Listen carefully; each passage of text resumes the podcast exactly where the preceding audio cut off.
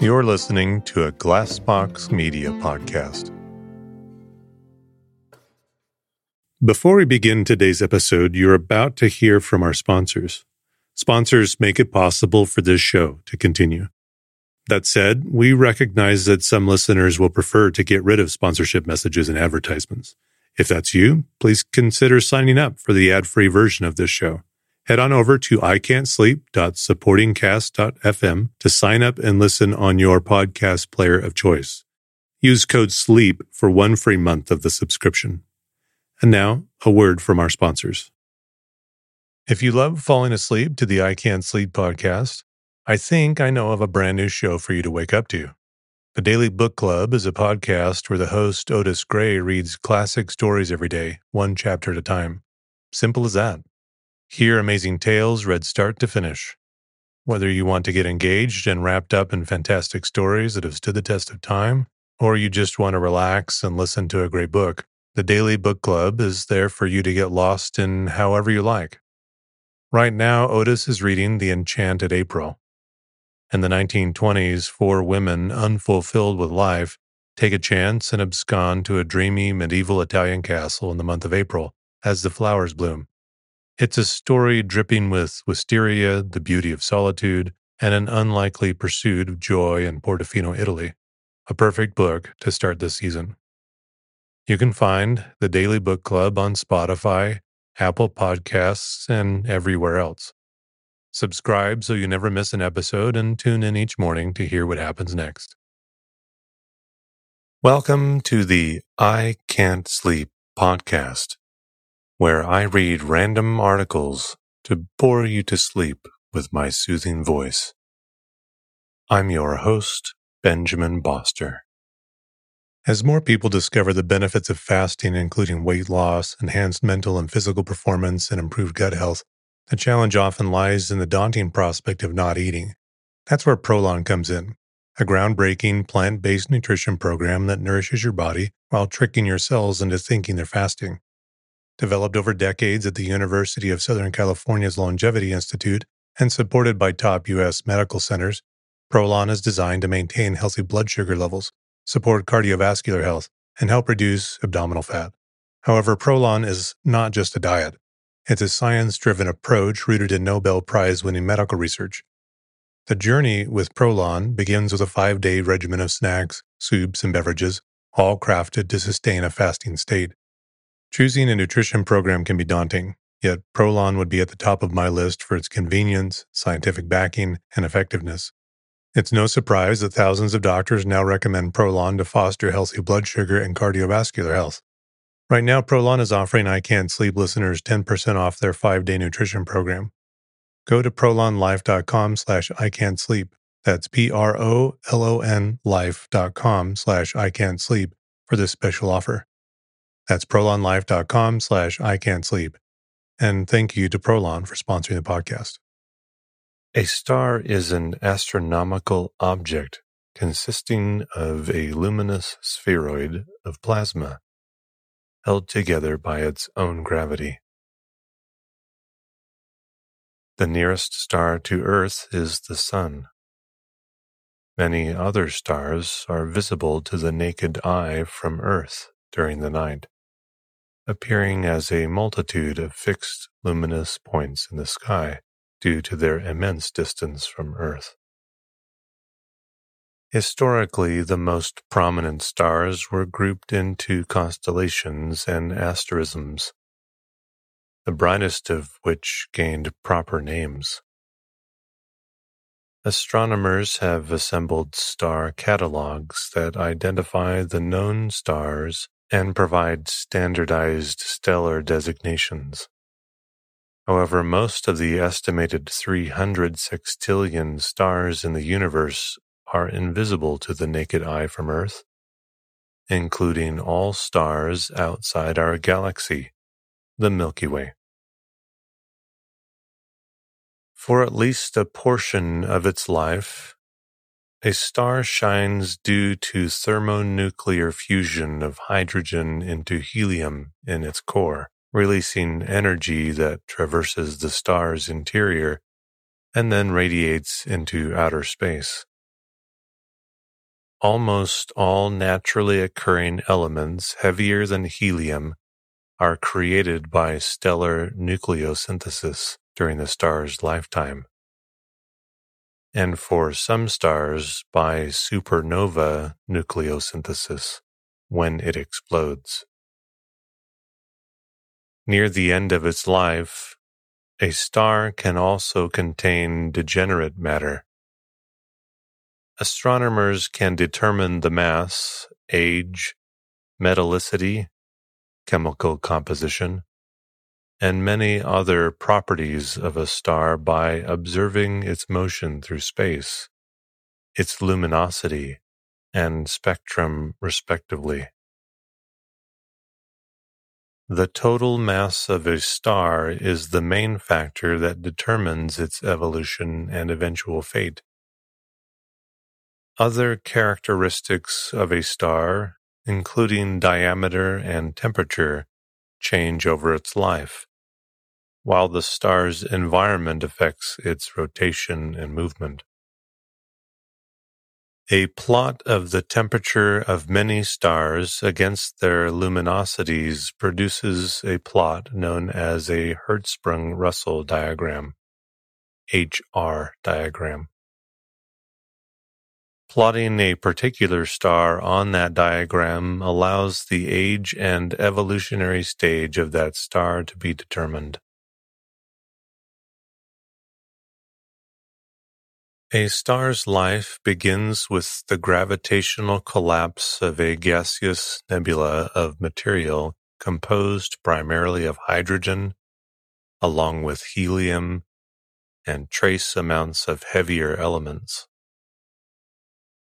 When the stellar core is sufficiently dense, hydrogen becomes steadily converted into helium through nuclear fusion, releasing energy in the process.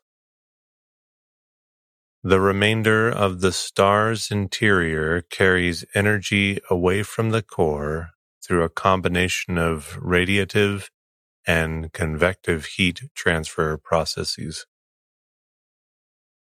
The star's internal pressure prevents it from collapsing further under its own gravity.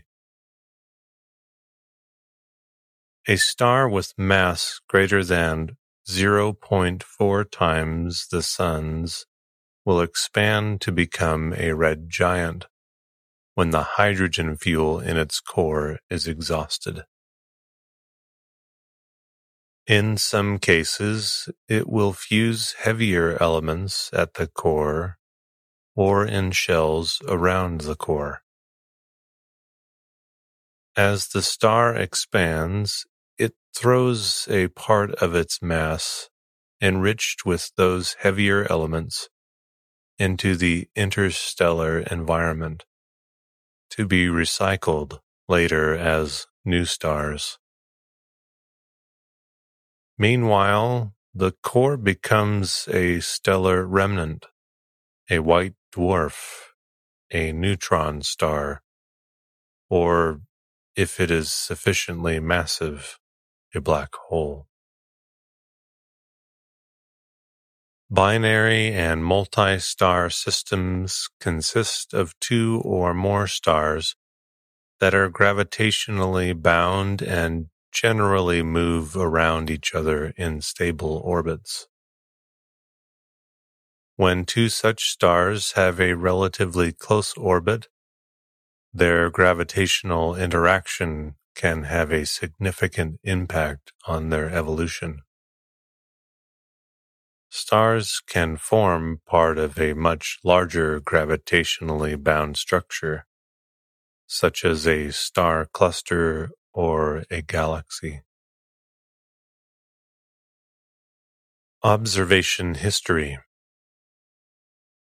Historically, stars have been important to civilizations throughout the world. They have been part of religious practices and used for celestial navigation and orientation. Many ancient astronomers believed that stars were permanently affixed to a heavenly sphere and that they were immutable. By convention, astronomers grouped stars into constellations and used them to track the motions of the planets and the inferred position of the sun. The motion of the sun against the background stars and the horizon was used to create calendars, which could be used to regulate agricultural practices. The Gregorian calendar, currently used nearly everywhere in the world, is a solar calendar based on the angle of the Earth's rotational axis relative to its local star, the Sun. The oldest accurately dated star chart was the result of ancient Egyptian astronomy in 1534 BC. The earliest known star catalogues were compiled by the ancient Babylonian astronomers of Mesopotamia in the late second millennium BC during the Kassite period circa 1531 to 1155 BC. The first star catalogue in Greek astronomy was created by Aristillus in approximately uh, 300 BC with the help of Timocharis. The star catalogue of Hipparchus, 2nd century BC, included 1,020 stars and was used to assemble Ptolemy's star catalogue. Hipparchus is known for the discovery of the first recorded nova, new star. Many of the constellations and star names in use today derive from Greek astronomy. In spite of the apparent immutability of the heavens, Chinese astronomers were aware that new stars could appear. In 185 AD, they were the first to observe and write about a supernova, now known as the SN 185. The brightest stellar event in recorded history was the SN 1006 supernova, which was observed in 1006 and written about by the Egyptian astronomer Ali ibn Ridwan and several Chinese astronomers. The SN 1054 supernova which gave birth to the Crab Nebula, was also observed by Chinese and Islamic astronomers. Medieval Islamic astronomers gave Arabic names to many stars that are still used today, and they invented numerous astronomical instruments that could compute the position of the stars. They built the first large observatory research institutes, mainly for the purpose of producing Zij star catalogues.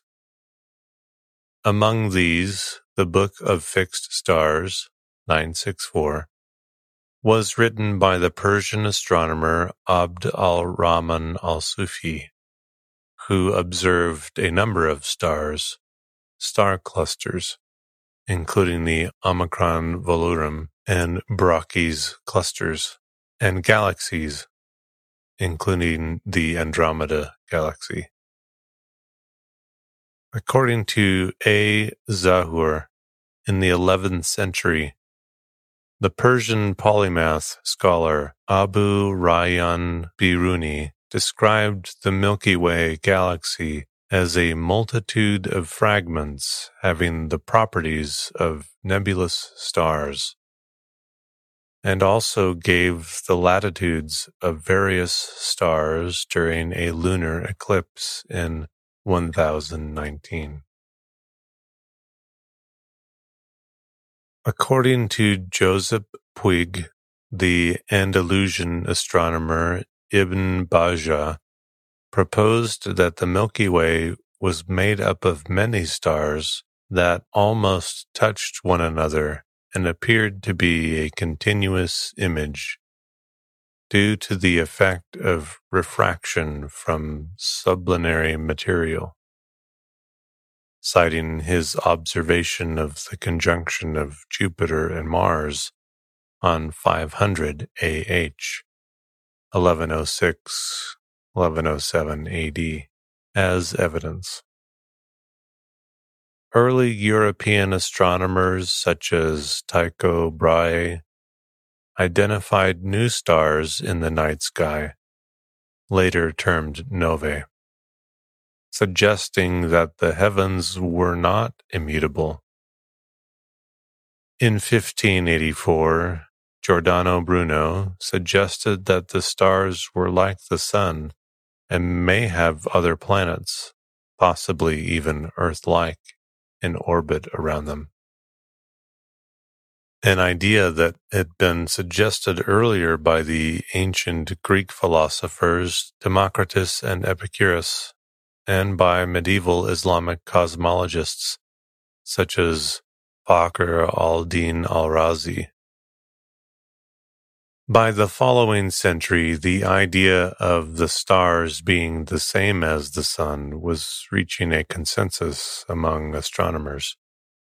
To explain why these stars exerted no net gravitational pull on the solar system, Isaac Newton suggested that the stars were equally distributed in every direction, an idea prompted by the theologian Richard Bentley. The Italian astronomer Geminiano Montanari recorded observing variations in luminosity of the star Algol in 1667. Edmund Halley published the first measurements of the proper motion of a pair of nearby fixed stars, demonstrating that they had changed positions since the time of the ancient Greek astronomers Ptolemy and Hipparchus. William Herschel was the first astronomer to attempt to determine the distribution of stars in the sky. During the 1780s, he established a series of gauges in 600 directions and counted the stars observed along each line of sight. From this, he deduced that the number of stars steadily increased toward one side of the sky in the direction of the Milky Way core. His son John Herschel repeated the study in the southern hemisphere and found a corresponding increase in the same direction. In addition to his other accomplishments, William Herschel is also noted for his discovery that some stars do not merely lie along the same line of sight, but are also physical companions that form binary star systems. The science of stellar spectroscopy was pioneered by Joseph von Fraunhofer and Angelo Secchi. By comparing the spectra of stars such as Sirius to the Sun, they found differences in the strength and number of their absorption lines, the dark lines in stellar spectra caused by the atmosphere's absorption of specific frequencies. In 1865, Secchi began classifying stars in spectral types.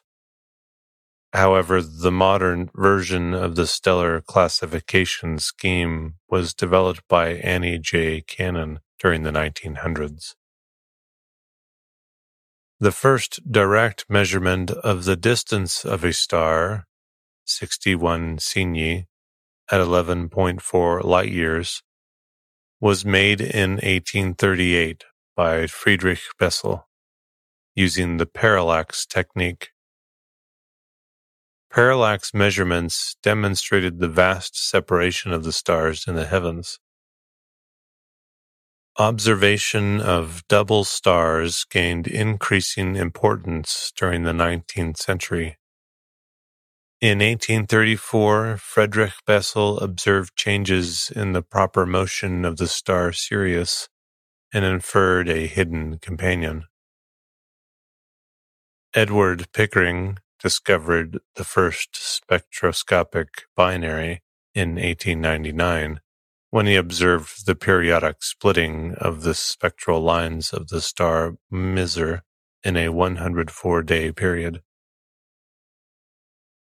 Detailed observations of many binary star systems were collected by astronomers such as Friedrich Georg Wilhelm von Struve and S. W. Burnham allowing the masses of stars to be determined from the computation of orbital elements.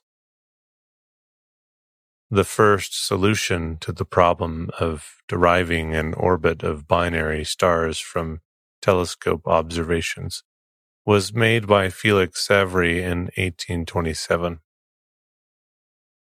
The 20th century saw increasingly rapid advances in the scientific study of stars. The photograph became a valuable astronomical tool. Karl Schwarzschild discovered that the color of a star and hence its temperature could be determined by comparing the visual magnitude against the photographic magnitude. The development of the photoelectric photometer allowed precise measurements of magnitude at multiple wavelength intervals. In 1921, Albert A. Michelson made the first measurements of a stellar diameter using an interferometer on the Hooker telescope at Mount Wilson Observatory. Important theoretical work on the physical structure of stars occurred during the first decades of the 20th century. In 1913, the Hertzsprung-Russell diagram was developed, propelling the astrophysical study of stars. Successful models were developed to explain the interiors of stars and stellar evolution. Cecilia Payne Gaposchkin first proposed that stars were made primarily of hydrogen and helium in her 1925 PhD thesis. The spectra of stars were further understood through advances in quantum physics. This allowed the chemical composition of the stellar atmosphere to be determined. With the exception of supernovae, individual stars have primarily been observed in the local group, and especially in the visible part of the Milky Way as demonstrated by the detailed star catalogs available for our galaxy. But some stars have been observed in the M100 galaxy of the Virgo cluster, about 100 million light years from the Earth. In the local supercluster, it is possible to see star clusters and current telescopes could, in principle, observe faint individual stars in the local group. However, outside the local supercluster of galaxies, neither individual stars nor clusters of stars have been observed. The only exception is a faint image of a large star cluster containing hundreds of thousands of stars located at a distance of 1 billion light years, 10 times further than most distant star cluster previously observed. In February 2018, astronomers reported for the first time a signal of the reionization epoch an indirect detection of light from the earliest stars formed, about 180 million years after the Big Bang. In April 2018, astronomers reported the detection of the most distant ordinary, i.e., main sequence star named Icarus, formerly MACS J1149 Lensed Star 1 at 9 billion light years away from Earth. In May 2018, astronomers reported the detection of the most distinct oxygen ever detected in the universe and the most distant galaxy ever observed by Atacama Large Millimeter Array, or the Very Large Telescope, with the team inferring that the signal was emitted 13.3 billion years ago, or 500 years after the Big Bang. They found that the observed brightness of the galaxy is well explained by a model where the onset of star formation corresponds to only 250 million years after the universe began, corresponding to a redshift of about 15.